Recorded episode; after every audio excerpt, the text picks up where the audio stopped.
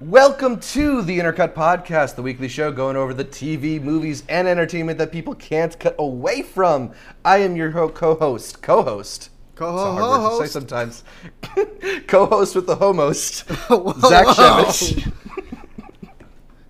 and joining me, he's stumbling groggily out of the Elgin Winter Garden Theater. It's Arturo Zurita. That is hands down the most beautiful theater. It doesn't.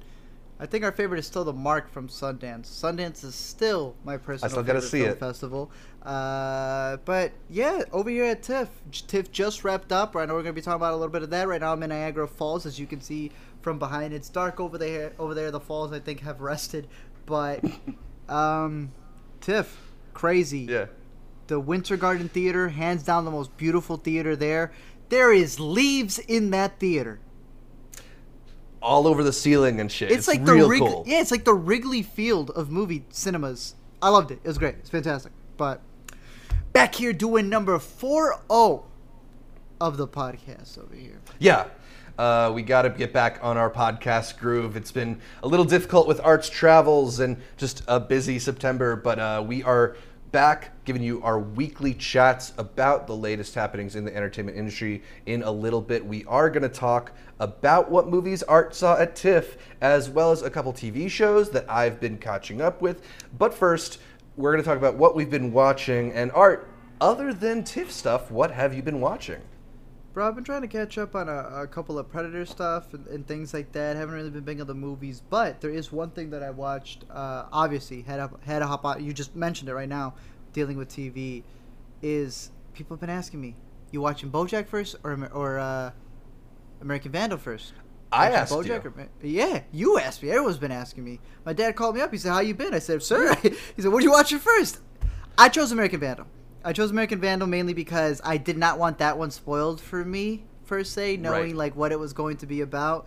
Um, and I, obviously, I loved it. I enjoyed it. I, I don't I don't think it's as I didn't love it as, as as much as the first season, but that's not fair, right? Like you're almost at a point where it's not fair to compare the two Yeah. because of how how um, just the novelty of it. I want to say, but boy, does We- it do things. Yeah? Go ahead. Uh, no, I was just gonna say we were both really caught off guard by just how great that first season of Bro, American we weren't Vandal pretentious. we put it on our top movies list. Yeah, exactly. I don't Like, take you that back. it's it's the kind of thing that like seemed like it could not be good at all, and then stunned us with its with its depth, with its comedy, with its cleverness, how Uh-huh. how thought out it was. Uh, so, you know, How, how something about drawing dicks can end up actually being not just something that's hilarious and very well thought out. Uh, the again, the Instagram story, Snapchat story, pieced together episode being one of the best technically achieved and just narratively told. Yeah. uh, from season one, fantastic. like but also the modern depth it got detective into. story. Yeah, and that ending, and the message that it actually had to say. It was the depth that they were able to get into it with the with the first season, and the second season is able to take that right. And I, I'm not going to mm-hmm. completely spoil it, right? Because again, they do that that thing where it's so hard to pitch the show. Yo, watch this show about a high school kids where someone drew dicks and there's hair on balls, and that really becomes like one of the biggest factors of it. All right, you don't like that one? Maybe the second season, where a turd burglar decides to cause everyone to have massive. Di- like, how do you pitch this show? Yet somehow, Right. The best way that I can pitch it to you is that this isn't spoiling much because it's actually in the trailer. Season two acts as if season one actually got picked up and was released on Netflix. These characters are real. Hmm. Season two's title sequence, not for the first episode, for all damn eight episodes, is the actual student documentary titles, as in the characters are in the credits. It tells you that it's their senior film thesis. Right. In other words, the actual producers and everyone who always, you know, plasters their name at the beginning of like who's starring and who's voicing it, they're at the end when the when the, when it minimizes for the next episode. They took it to Right. that next level, and I truly appreciate that. Yeah, it's it's that's one of the great things about American Vandal is they will go and do those touches. Mm-hmm. Like it's it's got that meta commentary in that you know the sec part of the plot of the second season is that it is a second season of American Vandal. You know, uh, they they it, it's just really crazy the way that they've made it so clever and reflective of media. Uh, I'm cu- very curious to see how season two is. I haven't okay. caught up with any of it yet. You're enjoying it so far, though. I finished it. I loved it. Oh, you finished it. Yeah, I finished it. That was pretty good. Uh, now again, not as impacting as the first one was for me, but I th- still think it's a solid entry. I can't wait to see the next one. Awesome, awesome. Uh, so as for me, I was also confronted with the big moral dilemma: Do I go with BoJack or do I go with That's American weird. This Vandal? is interesting.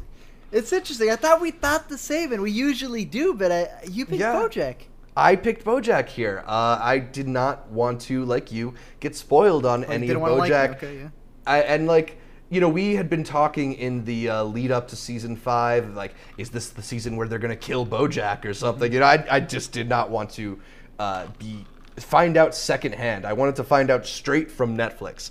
Uh, I'm only halfway through the season so far, H- far enough into this season that I can say they have one of their all-time best episodes, maybe their best all-time episode this season. Uh, they just find newer and newer ways to challenge the limits of structural television and, and break through them and just do daring different things. I think if you've seen the first six, you'll know what I'm talking about. That one episode, it just it pulls you in. You can't look away. It, it's so Is it episode six? it's an uh, maybe. uh, okay. yeah, it's like it's just an emotional, open vein, and I, I, yeah, I love that episode so much, and it has just the best ending. So I'm really looking forward to seeing your thoughts on it. I'm gonna finish the rest of BoJack as well as American Vandal, and then on next week's Intercut podcast. Uh, we'll go more in depth on both of those shows because I know we have a lot of fans out there who also are fans of those shows. Uh, but I guess we should move on. No yay or nay this week. We just got to get into TIFF stuff because it's one of the major fall film festivals, and Art went out to Toronto, got himself a press pass, saw all the good movies that we are not yet privileged to see. Uh, Art, uh, let's start with this. What are some of your overall impressions of TIFF? It was your first time at the festival. I've gone twice in the past, but uh, what what did you like about it? What worked about it? Bro, well, I can't get back to the states, uh, so oh Canada, I'm staying here. I had enough Tim Hortons. Not the the my first time in Canada in general. I don't know how these rates work. Everything's different. Gas is two hundred dollars over here, something like that. So we're just saying people driving on the opposite side of the street. TIFF was cool because I don't this think they like- do that in Toronto. They don't do that, but this is the first. this is the first uh, like big festival I want to say that we got like a press passes to. So it was like super interesting to be like. Not just like the small theater in the back, but the biggest theater with everyone else being press, Yeah. and it was interesting. How the public Yeah, the had a little bit screenings are more not re- quite the same Had, had a little uh, bit more. Had a little bit more respect than the press. Uh, you know, they stayed through the whole movie. The ones who paid for their tickets, they uh, also didn't use their cell phones. But no, it was cool. I got to see. I want to say 16 around there. 16 movies. Uh, we came at the second half. So we we're very limited on days and sleep and everything. So we really definitely want to. We're already excited for next year. Want to stay for the whole point of it, but it was cool, dude. I love Tim Hortons over here. Drank it all the time. Just talking about like the whole culture of it over here. The, the volunteers Yeah. were super nice and dope. They, they had their stuff together. So shout out to everyone who was like assembled and did the TIFF stuff ready. I thought it was really cool. I really enjoyed it.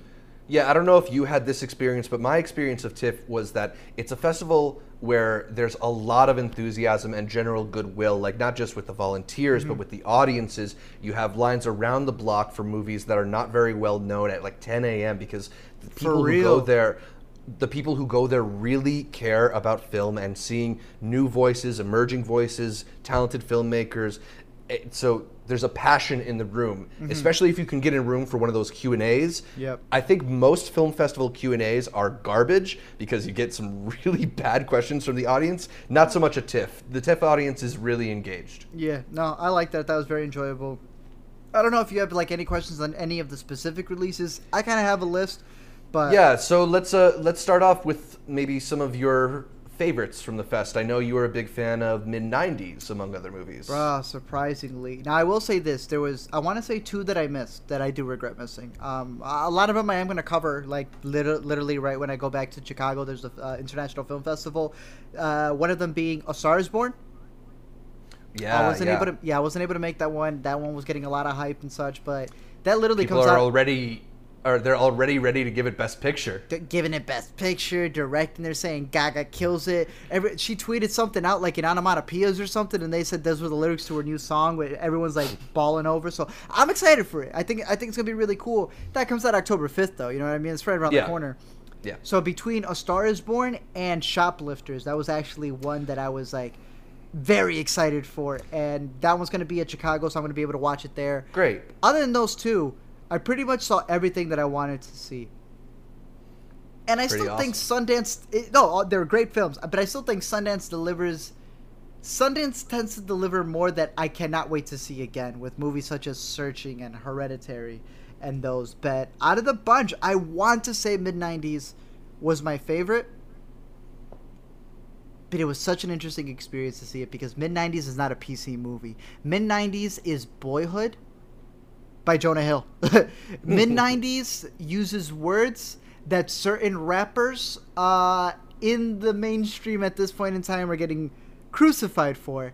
And it uses it with such ease because it's he's trying to embody that certain period in time. Right. I, I know that a lot of people came out of this art particular screening hating the boys will be boys mentality that they saw from it. I don't see it that way. The reason I love the film, he shoots it uh in like the 90s aspect ratio. I want to say 4 3. Yeah. Atticus Ross. And uh, who's he doing?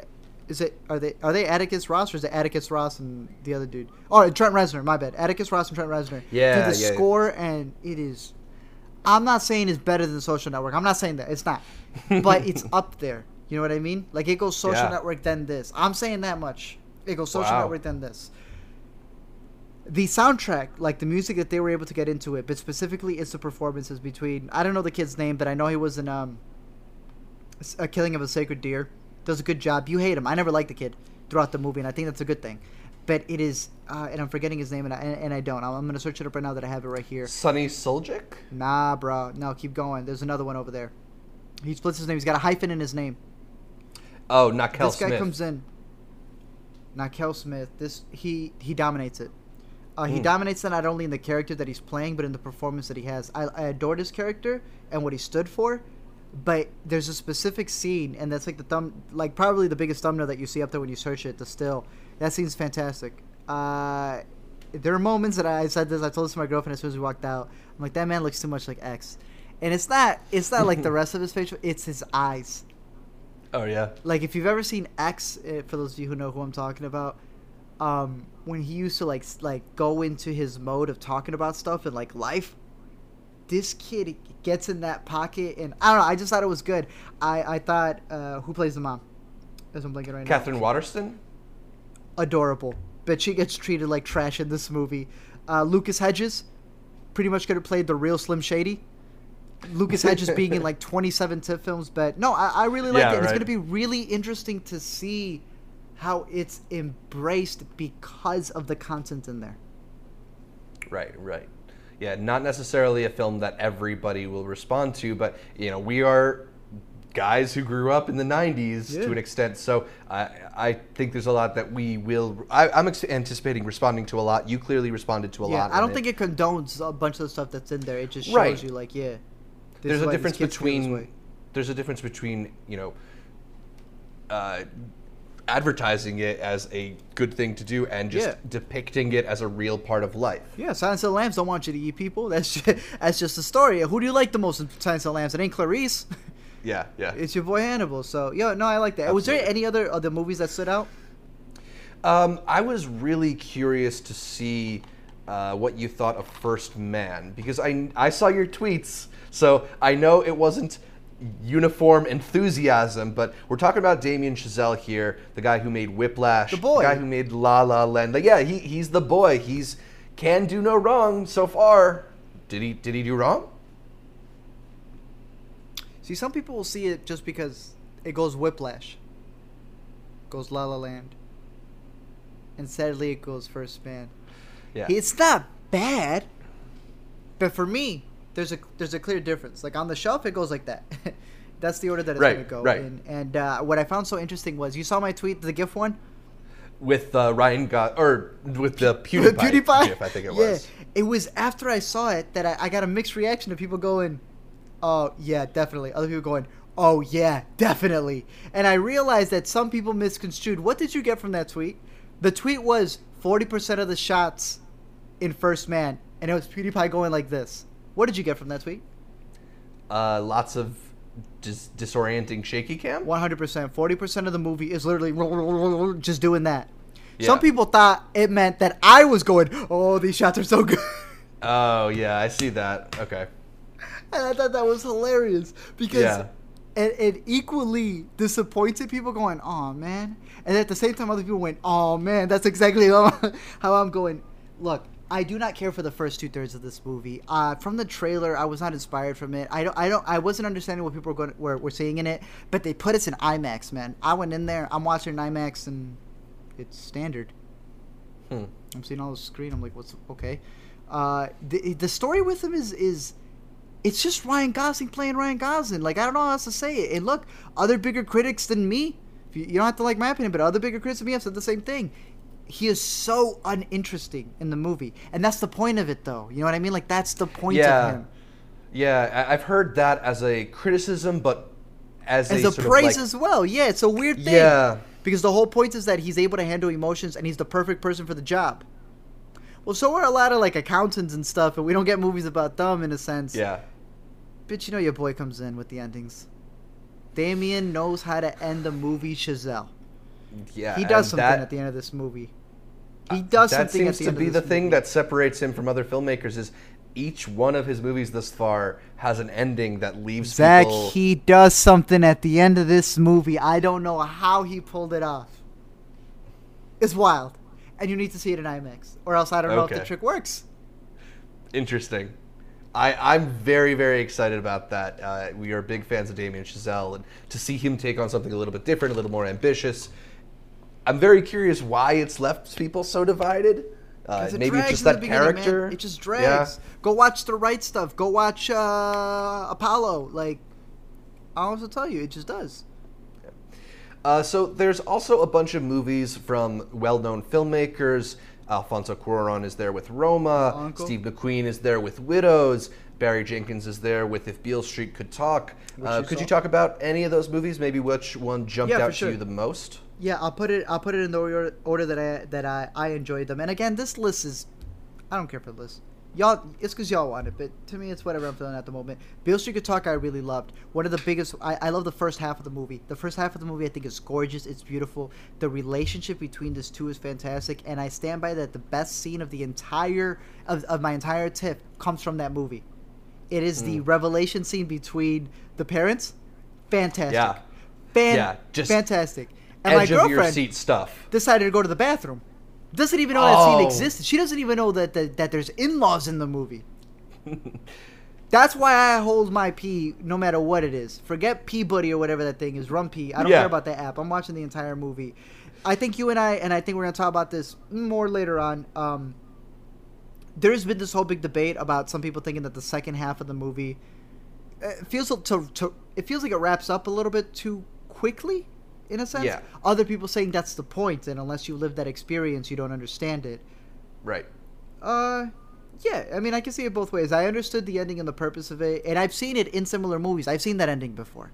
Right. You know, uh, Crown Heights is what came to mind a little bit Okay. Yeah. f- recently from last year, but what I dug the most about it was the relationship. I thought the relationship was per- like one of the lines in the beginning being about how they never even saw each other in a certain like way sexually. They just loved each other. Like I, I don't know. It was like it was different than a bunch of the other romance movies that you see where it's just like this overly grand gesture on how they met and fell in love and they were like no, they just know each other. They've known Yeah, each other was- forever. This was just really tender and and heartfelt in those moments. Like a real relationship. Feel like a real relationship. Yeah. Yeah. It didn't feel like a movie relationship. And I love that, and- uh, and I big props to the actors uh, in there, Stephan James, and I'm forgetting the lead woman's name, but uh, I think they, they were both just so phenomenal in that movie. It's one of the Mm-hmm. Yeah. few TIFF movies I've had a chance to see. KiKi Layne, Uh, she was good. She was Kiki super Layne, subtle yeah. throughout the movie. But I know you specifically like Brian Tyree Henry was his Te- name. Yeah, yeah. He was good. Uh, Uh, you know, he comes in. He came out of nowhere. My thing was Yeah. I wasn't trusting him because they, they were very skeptical about him. They're like, ah, what's he got his motives? But I will say this as I move on to the next one over here because we are going to have a whole other thing about Beale Street coming up. My man killed it in Widows, though. Oh yeah, my it man was killed not, it. In, he. yeah, my man killed it. he had a couple couple chances at the bat during Yes, TIFF. he did. He killed it in Widows. And Daniel Kaluuya, I've never seen that man. That man's got eyes, right? And Yeah. and when you got eyes like Daniel Kaluuya does, you can do magic with them. And Get Out, which is the most iconic shot. Just The- the- those tears coming out. bulging Those eyes with- yeah. eyes and tears coming out, and it just entices you. hmm But when he's playing a hitman, those eyes are the scariest thing you'll see. This man does not care. Man, he kills it in this movie. Widows is the prime example of when I was telling y'all about Ocean's 8. Y'all keep arguing about Ocean's 8 when I said I liked it. I enjoyed Ocean's 8. But like a mother looking at her kid knowing she can do better, that was my biggest thing. I love all the actresses in Ocean's 8. I love the story in it. Definitely advance that. But what I'm saying is don't stop it in Ocean's 8. Give them original properties. Do your thing with it. That is Widows right here. Stephen McQueen comes in. Masterclass. My uh, uh, at this point in time, I have it as my second second favorite in the fest. Uh, I'm looking forward to seeing it again to catch all the little nuances. It, it's this is like a blockbuster for Stephen McQueen. But Stephen McQueen's made 12 years. This is the biggest that he's ever done for a blockbuster. This is the man who Right. made Shame, Hunger. Yeah, he's a very art house guy. That's what made the initial res- re- trailers for like, Widows heist, so yeah. surprising. This, this does not seem like a Steve McQueen movie. Having seen it, does it feel a little more like a Steve McQueen movie? They, there are points where it's just like, oh, we're watching like a blockbuster, like a, like again, like an Ocean's Eight type of heist thing. These widows Yeah. are gonna go and do a job, and then it reminds you, no, I'm still here. I wonder. I- okay. it, it is one of those Okay. interesting things where I wonder how much of it were compromises. You'll know exactly when you see the movie. Um, I don't think Steve McQueen's a person to reveal something, then have a character say it back to you.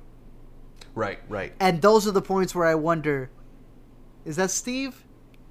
Or is this the bigger budget having to come into Yeah. play? Those the are studio? those were the only parts that really stood out to me. But there are moments where I definitely want to watch it again because you know Steve McQueen does a lot of. Uh, my girlfriend caught this a lot too. The, the the a bunch of the parallel shots that are seen in the movie and, and, and such. So it's good. Very great ensemble cast. This is an ensemble movie. Yeah.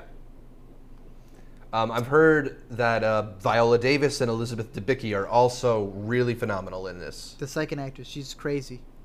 She's Yeah. crazy. Yeah, she's wild. Very good. Awesome. Um, and then Roma, you haven't uh, started yet, or told us about yet. Roma.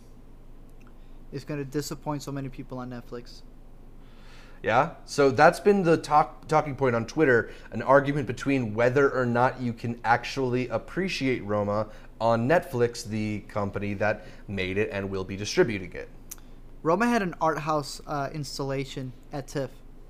Like there was a like a a set. I don't know what you want to call it. An exhibition, an exhibit. Yeah, uh, just for the photography in TIFF. And again, my uncle Cuarón shot, shot. He's a director of photography. Directed, wrote all of it. So those are all his shots in black and white, and it looks beautiful. It looks Mhm. gorgeous. You have to have a really good TV to make sure that your contrast and everything is working well. That's okay.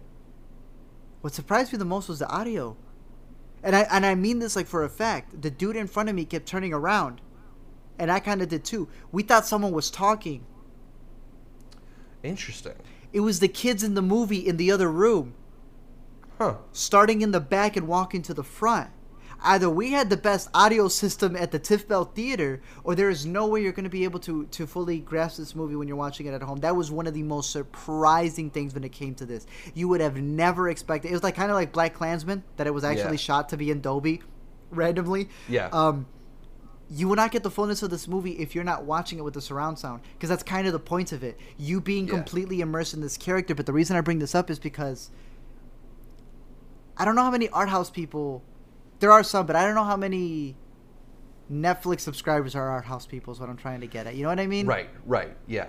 how many people saw beast of no nation and then just like turned it off and went i'm gonna go to the adam sandler stuff right i'm gonna go see bright whatever else and this is the, to diminish it of anybody else i just i wish people knew more about or i wish i got a theatrical release at like music box theaters for the people who really want to go enjoy it because it's not children of men it's not gravity it is the complete opposite does it still deliver 100% so my top five fantastic stuff but it is such a subtle movie but you need patience with it. The two movies that I would say you need the most patience with that I saw, uh, the biggest slow burns, Roma, and Burning. Oh, Burning. So Burning, a lot of people have been talking about. I believe this is a Korean-made movie, Mm-hmm. uh, but Steve Yen, uh, Steve Yeun, is one of the stars of it, it. from The Walking Dead. Uh, did, did this one premiere at Cannes? I want to say. I want to say it premiered, it premiered there, and like people came out of it going masterpiece. The boy early came out, fire emoji masterpieces on his Letterboxd, and I was like, I gotta check this out. And other people coming out saying, Yeah. "Oh, this is fan- it's great. This is cinema. This changes everything." And I was like, "All right, let's go." That was one of the first tickets I bought. Roma, burning. Burning. Getting ready to go see this movie. Sit down. It's two hours and a half. It's an investment. Should be two hours though. Okay. The Okay. last the last forty five minutes are are incredible. But you got to sit an hour, something in the beginning. And I look, I'll say it to you because I'm not to ruin the movie for anybody else. It, it is a slow burn. Even if you like the movie, you, you're lying. You're lying through your teeth if you're not saying it's a slow burn. It is 100 percent correct. And I had the director there. The director was actually on the jury panel as well. But he was there and he Oh, was nice. talking. It turns out the man speaks English, but he had his little translator there, and, and he he was. I I liked him because he he was like messing with the translator. Oh yeah. Like he was saying like funny like he knew he he was breaking the fourth wall of having a translator in a sense. I thought it was funny. Right. Um it's a very big investment in the beginning with these characters. A lot of it being a crucial part that plays into the last 45 minutes. And I'm talking like 90 minutes in when it hits, it hits. And you're invested into it. And you're invested Awesome. into it and then it just goes, "What do you think about that?" Uh, what, what about what? Did you like it? And the credits are rolling. You're like, wait, what are you talking about? Answer me.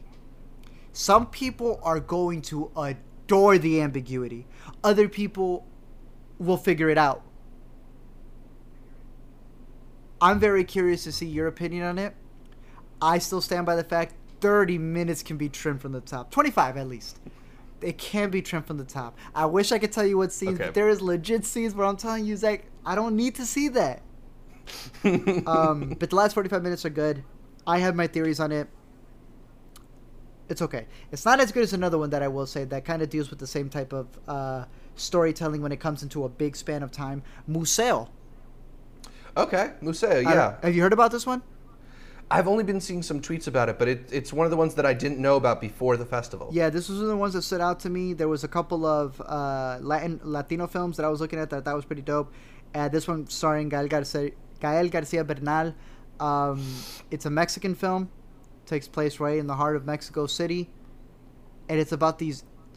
It's American animals in Mexico. That's what that's what I tweeted out. It's American animals in Mexico. These two Okay. dudes decide to to steal all of the like memorabilia there. Not necessarily memorabilia, but all of the artifacts from like Aztec culture and stuff. And and they don't know what to do with it. Like like they steal it, but it's it's the storytelling technique of it. And the movie proceeds, and then it ends on this line that you go, okay, that was weird. The movie all of a sudden skips. Like there's a jump frame. There's a jump cut. Why? the movie then starts narrating like what's happening, not like, and then this was the next thing. It was like, and now we're gonna do this montage. You're like, what? And this isn't even to like, this isn't even a spoiler. This is just like telling you the style that it goes Structure and- so you can embrace it. It's got a different structure, but it's not even. It's not even like, all right, we're gonna be playing with structure. It's like, here's a normal movie for 60 minutes, jump cut. Where from from where?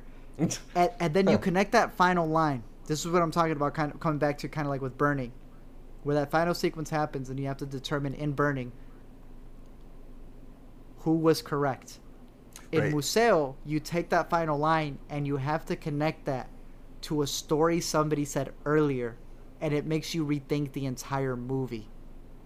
I left the movie going, all right, it's just American Animals, the Mexican version, until you connect that line, and you start, whoa, and it's like a whole other aspect of it. So that one, that one's probably been the biggest slow burn.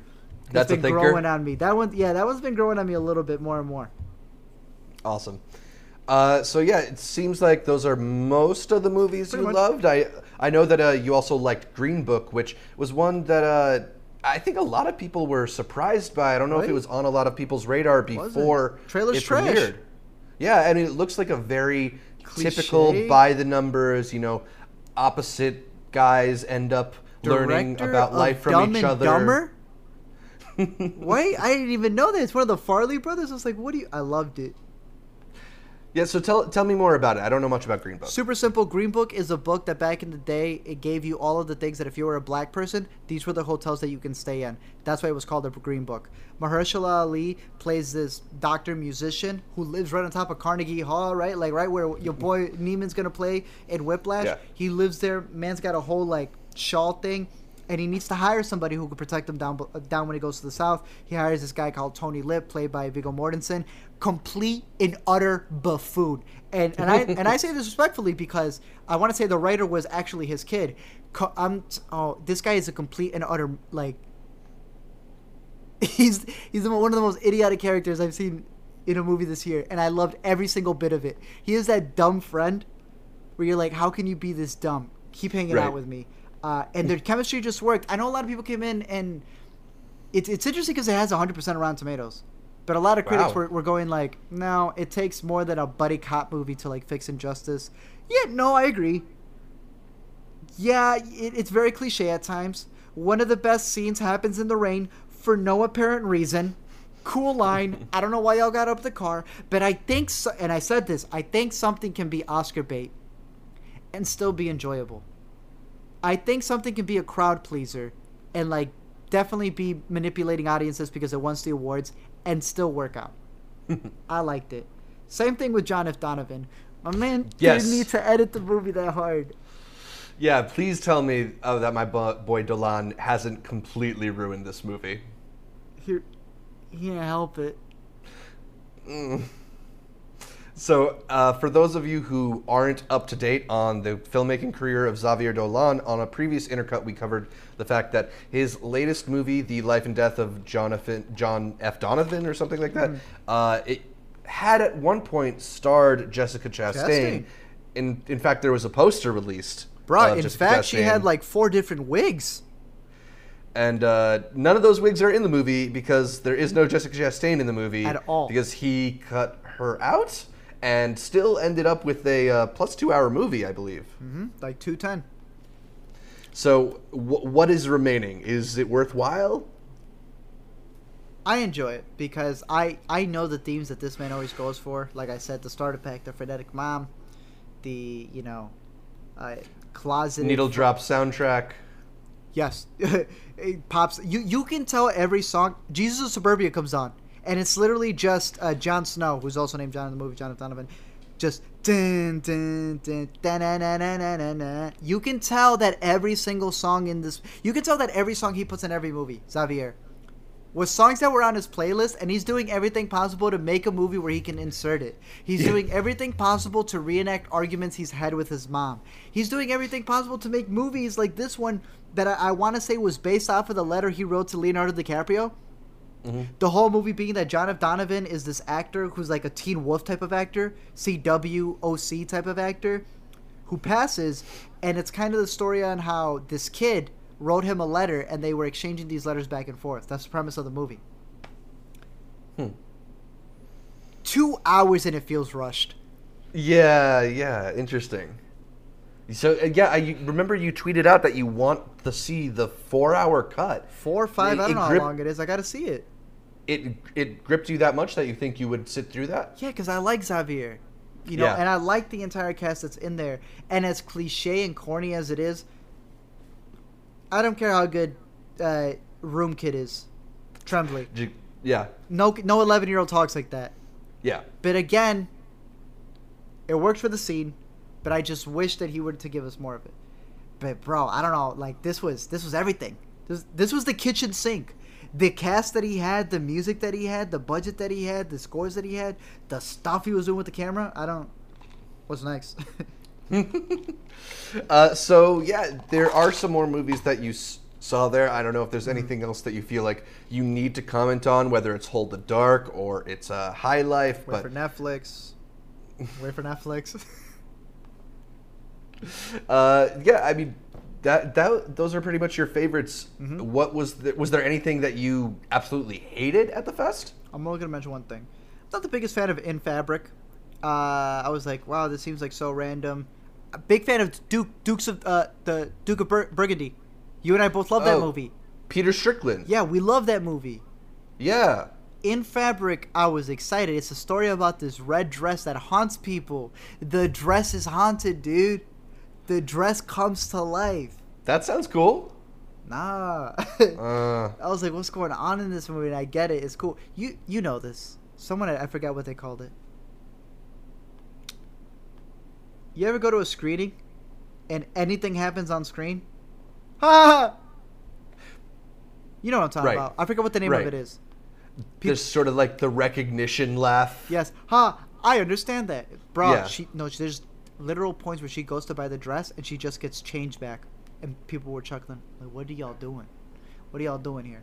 Eh, I didn't hate it. I was just like, okay, it just feels so frantic. It feels so random. It feels so. He comes out and he says he was inspired by ASMR videos on YouTube and his phobia of mannequins. All right. I said, "All right, thanks for uh, thanks for the screening. Yeah. this isn't for me." But Gwendoline Christie was there. I saw her in the flesh. She was two feet away from me. two feet away from you and two feet above you. Yes, no, it was two feet two yards. Damn, no, I walked right by. I was like, "She is big." The hound never stood a chance. I'm gonna tell you that much. The final one that I'm end, I'm gonna end here is The Lie, the Blumhouse movie called The Lie. I said, "Is this gonna be the first Joey King movie? Joey King being Ramona, kissing Booth, Slender Man. I can't, girl can't catch a break over here on LME. Maybe this was gonna be the one. Tragedy happens." I have never in my life see a movie go just decent. Decent. I'm being 100% serious with you.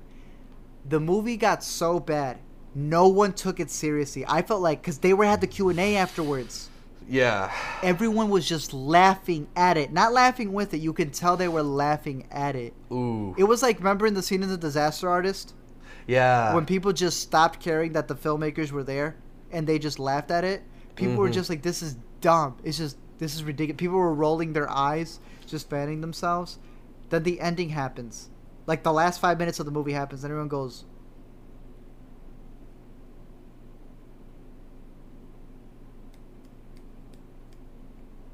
The mist.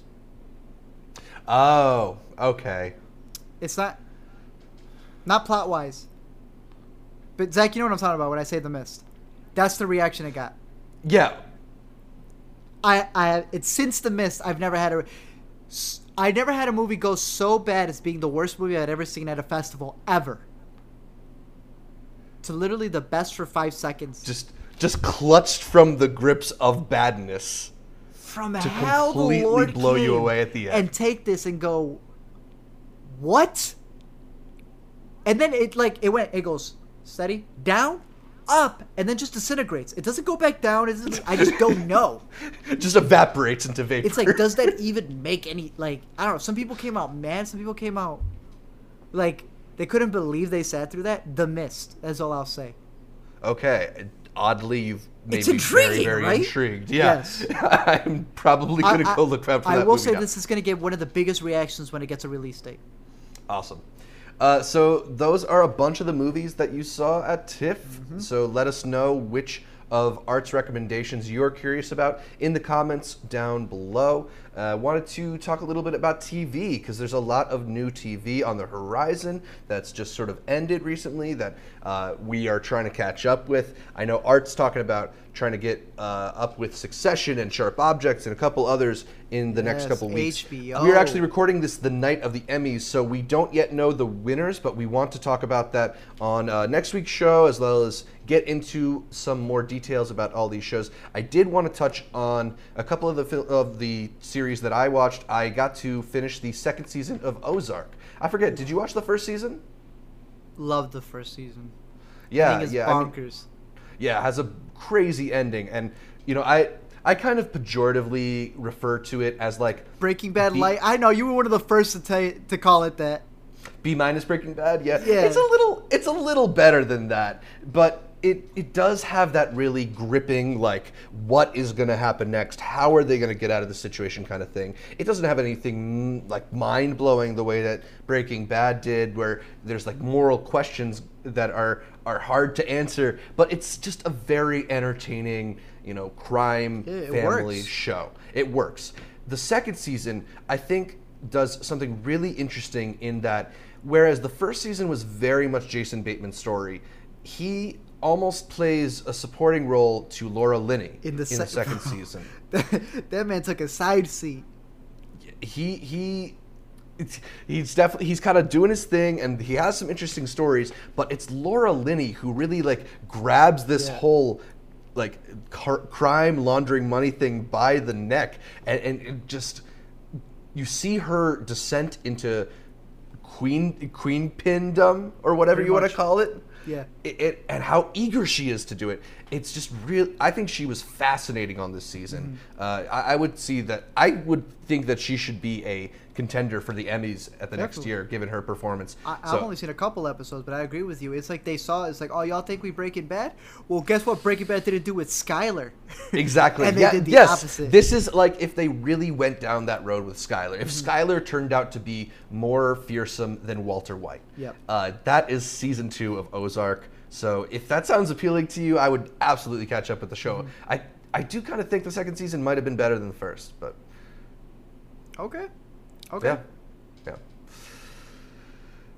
Uh, but yeah, it- I've also been enjoying Succession. I want to talk to you more about that once you catch up with it. But to me, it's one of my favorite shows of the year. Uh, the pilot was directed by Adam McKay, which I think is relevant because in tone, Yeah. this is pretty similar to The Big Short, that recent uh, Adam McKay movie that was all about the financial collapse. This one, we're dealing with corporate infrastructure, but also a family. It's this weird mix of family and business. It's kind of like the Murdoch family or the Disneys or something, where this family uh, is in charge of the fifth largest media conglomerate in the world.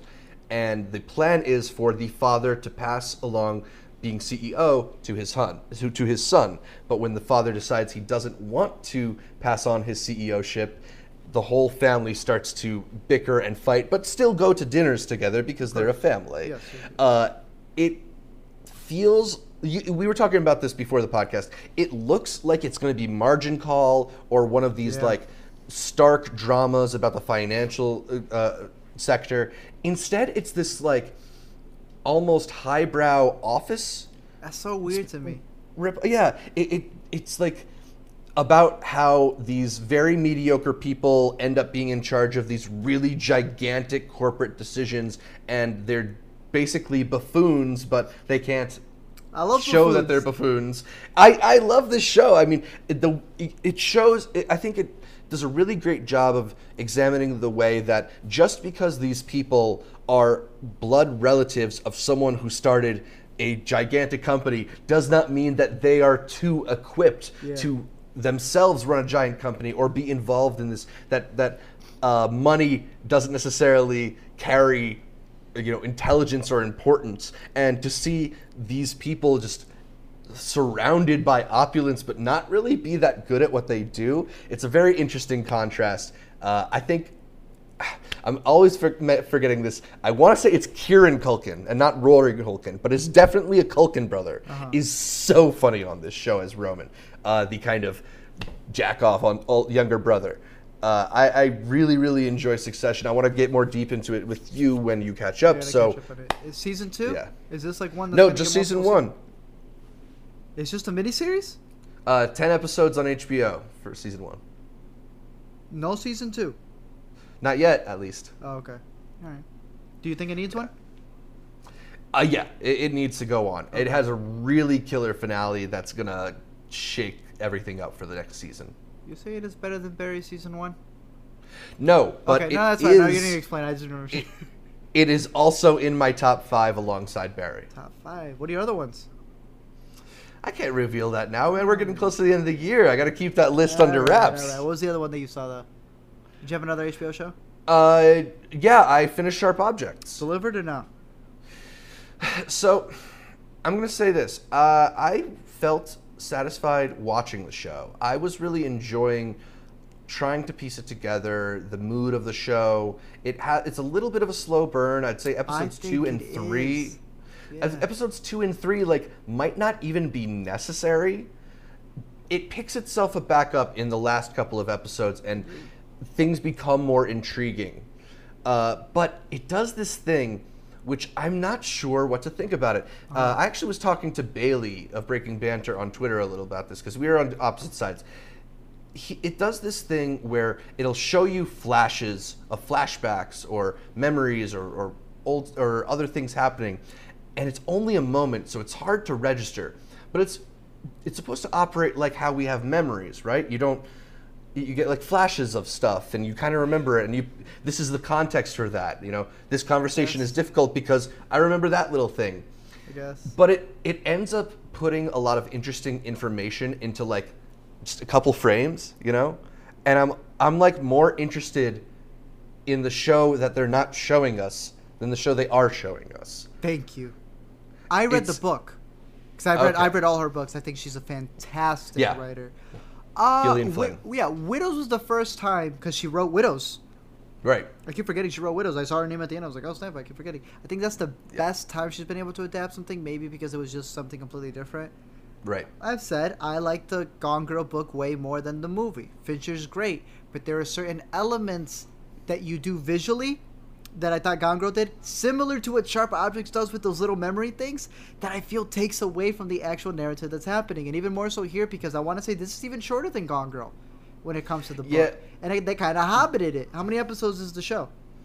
eight That's eight hours. Uh, Yeah, I don't, and I don't think it needed to be eight hours. You know, L- like I said, I was satisfied when I was there watching it. You know, I I enjoyed sitting down and trying to find out the mystery at the end. But as I'm sitting with it, like there's just, I would not go back to it. I, I don't feel like I gained a lot from it. And worst of all, I don't want to spoil it, but they they give you a final bit of information in a post credits flash. nope. That's a no for me. I don't know. I I'm not at the point where I feel ready to let TV do post credit stuff. Nope. Uh, especially if it's just going to be a Westworld few. just did it. Oh, you mean like actual like post post credits? It's like mid credits. See, uh, I know the ending, Okay, yeah. So I just and I'm trying to like pick up on some of the stuff. You, that's why I think it's so weird for me because it's like you know, like when you watch something, you would think Sharp Objects says you get to the end and then you go, I gotta rewatch this all again. exactly. It's I'm I know it and I'm rewatching and I'm trying to like pick out the points where it's supposed to be it's to. there in flashes and it's there in like maybe a line or two of dialogue, but it's a stretch. Not enough. And when you get to the ending, I wasn't really convinced, even though they tell you what happened. Yeah. Now I will say this, because I know some people are very strong on sharp objects. I before you come after us with sharp objects, I love the book. So I'm clear. He hates it though. He, he hasn't even read the book. go get go get this. I think the book's fantastic. Yeah. Uh, so I'm curious to see if you'll agree with me when you do finish Mm-hmm. the Sharp Objects series. I will say that the acting was uniformly great. Patricia Clarkson, Amy Adams, Chris Messina. I, I did really uh, like those performances. I just didn't think there was enough substance in the show itself. Fair enough. Uh, yeah. Uh, but that's a lot of the TV I've been watching recently. Let me know if you've seen any recent series in the comments down below. And remember that on next week's Intercut, we're going to get much deeper into a bunch of different TV shows. Especially the big two. Yeah, give us some BoJack and American Vandal breakdowns. It's gonna be, it's gonna be good. Uh, but we should get to the end of the show. I don't have a new to see ready, That's so let's go straight to picks for the week. Art, uh, what would you recommend for the people? Most definitely. I mean, be, it's not only because we're gonna have the show next week talking about it, but this is literally the two shows you and I mention almost every other episode. This is like our relationship. Pretty talking much. about BoJack and American Vandal. Literally is. One of y'all messaged me on Twitter, tweeted me, recommending BoJack Horseman. If you ever disrespect us like that ever again, don't you ever do that. Of course, we've seen the show. I take that as a personal Uh, offense. that is that is offensive. You can say whatever you want about my family, but don't you ever ask me or recommend BoJack Horseman to me because of course I've seen it. Uh, BoJack Horseman, American Vandal. You got several seasons of BoJack to catch up on. Yep. Definitely give it give it give it its time. It's got some of the funniest stuff. And American Vandal season one and two. That again one of my favorites. I I'm not saying American Vandal is better than BoJack. I'm not saying that, but what I'm saying Yeah. is American Vandal season one did make both of our lists as the top of our year for last year. I completely adore it. Season two delivers just as well. But if you haven't seen season one, I am so jealous of you. I'm so jealous that you get to experience it completely. So definitely go watch those. In terms of movies, uh, there's a little movie called Searching Out. Definitely go see it. Yeah. we got yet another interview coming out. That one's going to be on the A to Z show. So, you know, watch Searching. Turns out that I'm still missing things, and I'm a little peeved. Because Yeah, I thought I had it all figured out. Apparently, Magnum Opus Part Two Part is the two. thing. Y'all thought Green Lightning was the only thing to find out. Turns out there's a whole other thing. And I love how we're doing good. We've got 50% of the movie, according to the producer down. But yeah. Go watch yeah, it. so um, yeah, and definitely be on the lookout for our other interview with Sev, which will be dropping on the ATZ Show's channel in the next week or two. Uh, my pick for the week, it's actually a new documentary that popped up on Hulu. Have you heard about Minding Mind the Gap? I've been hearing about this in Sundance, and I literally saw your thing on Letterboxd. You had it at what, number two? Yeah. I loved this documentary, man. Okay. I, you know, I put it on and something about it in the first couple of shots, I just felt like it was something special. It, it, it's it's this GoPro footage of skateboarders, but there's an intimacy to it. You can tell it's like a group of good friends and the set to this like really inspiring music and then you go deep on their lives and you figure out like that skateboarding isn't just a hobby it's an escape and Stop. it's the it keeps pulling on these different threads whether it's racism or class and poverty or, or domestic violence and just pulling on them and pulling on them and finding more and interesting details i thought this was just one of the most interesting well-rounded wide-reaching documentaries i've ever seen and it happens to be the debut feature documentary of one of the subjects of the documentary, one of the three friends that this documentary is about, is Bing Liu, who made, who wrote and directed this documentary. He, and and filmed it, mind you. He's got an unbelievable cinematic eye. There's shots in this that are better than many shots you will see in fictional movies this year. I I was blown away by this film. I was weeping at the end of this film. It is far and away the best documentary I've seen this year. Haven't seen the Mr. Rogers one. I, I don't care. I loved Minding the Gap. You, you have to catch up with it. It's on Hulu now. Uh, How we so gonna good. How are we gonna talk about mid '90s being my favorite movie from Tiff? Are you gonna tell me that there's literally the documentary version of mid '90s? Bro, it's I, in my Letterboxd review. I described it as like almost impossibly intimate. Like the conversations they have in this movie, it's like it's like the stuff you want to talk about, but you have no way of bringing up, and you ne- never know how to bring it up. Should I watch it right now? Uh, d- dude, do it. Like, it's worth your time. It is Okay. well worth your time to stay up late. before I and before I get this movie. BoJack, do this. Exactly. Yeah, I would say watch it before BoJack. Okay. BoJack will still be there. It's an hour and a half. It's not a big ask, Yeah. and it is. Oof, it is an emotional wallop. I loved. Uh, I've been hearing yeah since Sundance. I've been hearing it here and there, here and there. It's, yo, Sundance producing some of the best documentaries. I'm not even gonna lie. Uh, but I remember hearing about it Sundance and little and people here and there. But when I saw it on your top like top five, I was like, oh, sh- top two. So Mhm. yeah, I'm excited for it, and it's on Hulu. So it's like literally. Wait, Hulu's like four bucks. Free trial, maybe you can Free get it? trial as well. Washington Dip. All right, Yeah. that's dope. That's cool. Have you seen Skate Kitchen? No, but I've been hearing a lot of interesting things about that, so maybe I'll try and catch it this week. Have you seen it yet? I have not seen it. I know like Jaden Smith is in it. Again, that was another Yeah. one that came out, and I know both of those were like Skate Kitchen, Minding the Gap.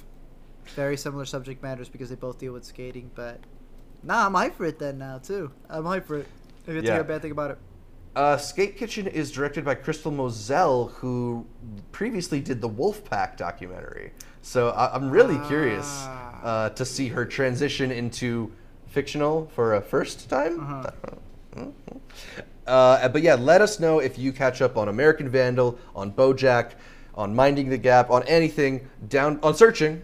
Definitely let us know if you've seen Searching in the comments down below. Please don't spoil any of those for us. Yeah. Uh, but that's all for this week's show. You can catch more from me by following me on Twitter at zshevich or on Instagram also at zshevich. And you can go to my YouTube channel, which is youtube.com slash multiplex show. Art, where can people find more from you? You can find me at Niagara Falls until I leave in the next couple of days, where you can then just find me at the A to Z show. Uh, you know, Instagram, Facebook, Twitter, all that good stuff. Been posting about this entire trip. Finally coming to an end. Then we'll be going to New York and then probably doing the, Yeah! East Coast, uh, uh, the West Coast on the next one over there, starting with Sundance and all that other stuff. But uh, nah, it's the road trip's been pretty cool. Gonna get back to making more videos back on the podcast over here. So you can follow me at the A to Z Show on YouTube. Let me explain. We passed 150k. We didn't even realize we were waiting for a screening. We saw we're like, yo, appreciate you guys. Uh, I mean, you guys know where to find us. You guys know where to find us here. Intercut. Yeah. Intercut available every Tuesday, Thursday. Wait, Thursday. we, I forgot we did the switch. uh, every Thursday, you can catch up with the audio feed on your favorite podcatcher, whether that's iTunes or SoundCloud. Uh, hey, Alexa, play the Intercut Pod. I can't find the Ah, Oh, that was poor. It. Oh, oh, man. Alexa, sell yourself. Alexa, play the Intercut Podcast. I couldn't find the station for the internet. It thinks I'm saying the internet. Anyway, Alexa I can't now plays our podcast. If she'll listen to you, uh, try asking it to play the Intercut podcast and make sure you use your diction because she doesn't seem to get a whole lot. Uh, but yeah, we're available on a bunch of different services. Also, you can catch our video feed on the YouTube channel, youtube.com slash intercutpod. Uh, that's the handle for all of our social media, whether you want to find us on Facebook, on Twitter, on Instagram. Catch up with us throughout the week by finding us at Intercut Pod. We'll be sending out the latest from me, from Art, from all of our guests who've been on the show. Great place to keep up with us throughout the week. Uh, but that does it for this week's Intercut. And remember, Sundance is better than TIFF. Who knew? It is. I don't know how to tell you.